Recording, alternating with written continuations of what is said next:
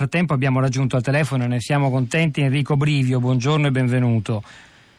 Buongiorno. Portavoce della Commissione europea per la salute e l'ambiente, perché a questo punto è anche importante che noi cittadini conosciamo almeno un po' i meccanismi decisionali che condizionano così tanto le nostre vite, se è vero che i programmi regionali per lo sviluppo rurale assorbono metà del budget dell'Unione europea e, e se è vero che tra pochi giorni europea, la Commissione europea deve pronunciarsi sulla proroga per altri 15 anni dell'utilizzo di questo erbicida all'interno del territorio del, dell'Unione. E in realtà il meccanismo è ancora più complicato. Se vuole riassumercelo in breve ci fa un gran favore, Brivio. Ma eh, in realtà mh, sono perfettamente d'accordo con il precedente interlocutore, importante è che non si entri in battaglie ideologiche, ma ci si fondi sui, sui dati scientifici. Ed è quello che cerca di fare la Commissione eh, eh europea. Eh, si tratta del glifosato del eh, più diffuso eh, pesticida erbicida che ci sia in, in, Europa, che era già stato autorizzato eh, per, per, decenni e ora eh, andava a scadenza l'autorizzazione per cui eh, si deve decidere se rinnovare questa autorizzazione e si è chiesta un'estensione fino al 30 giugno del proprio per eh, prendere in esame tutti i dati compresi quelli del, dello IARC, che è questa associazione eh, legata all'Organizzazione Mondiale della Sanità. Eh, quindi probabilmente già a febbraio eh, c'è già una, una bozza in discussione eh, tra gli Stati membri che, che verrà eh, proposta dalla Commissione sulla base delle valutazioni che ha fatto l'ESSA, che, che è la, la, l'autorità per la sicurezza alimentare con sede a Parma, ma che è un'agenzia europea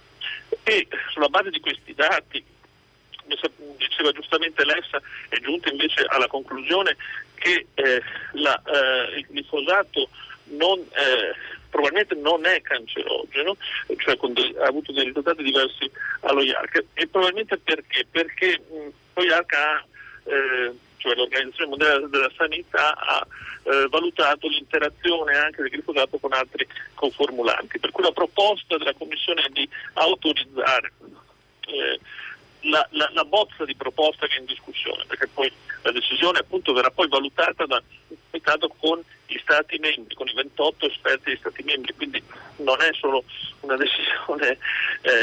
diciamo presa solo dalla Commissione, ma dovrà essere avvallata da una maggioranza. Ratificata dai Parlamenti. Mi scusi, Brivio, a quanto, io non so se lei su sì. questo può dirci qualcosa, quanto alla decisione dell'EFSA, questo organismo europeo che ha sede a, a Parma, che è diversa quanto alla pericolosità del glifosato, che evidentemente ha più valore di quella dell'OMS, dello IARC, a par di capire per la Commissione europea, io cito, Elena Tebano sul Corriere della Sera oggi riporta un virgolettato dal settimanale tedesco di Zeit che scrive la seguente cosa,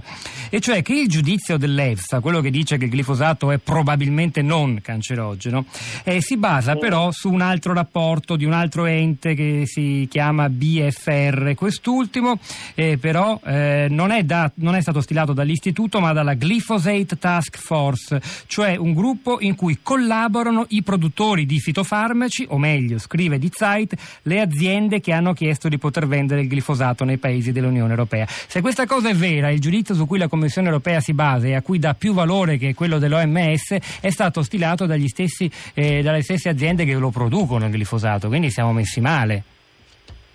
No, diciamo che l'EFSA ha, potrà aver ricevuto questo studio, ma eh, si basa eh, sempre le sue valutazioni su tutta la letteratura presente in materia anche studi universitari, anche lo stesso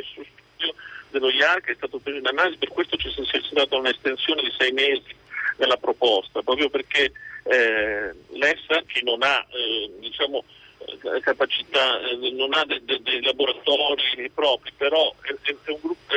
formato da gruppi di esperti che si eh, analizzano tutta la letteratura presente in materia, quindi non solo quella presentata dall'industria, anche quella appunto presentata da eh, studio fatto dal, dall'Organizzazione Mondiale della Sanità e anche da studiosi. Quindi ehm, quello studio probabilmente è, fa parte della letteratura che è stata analizzata.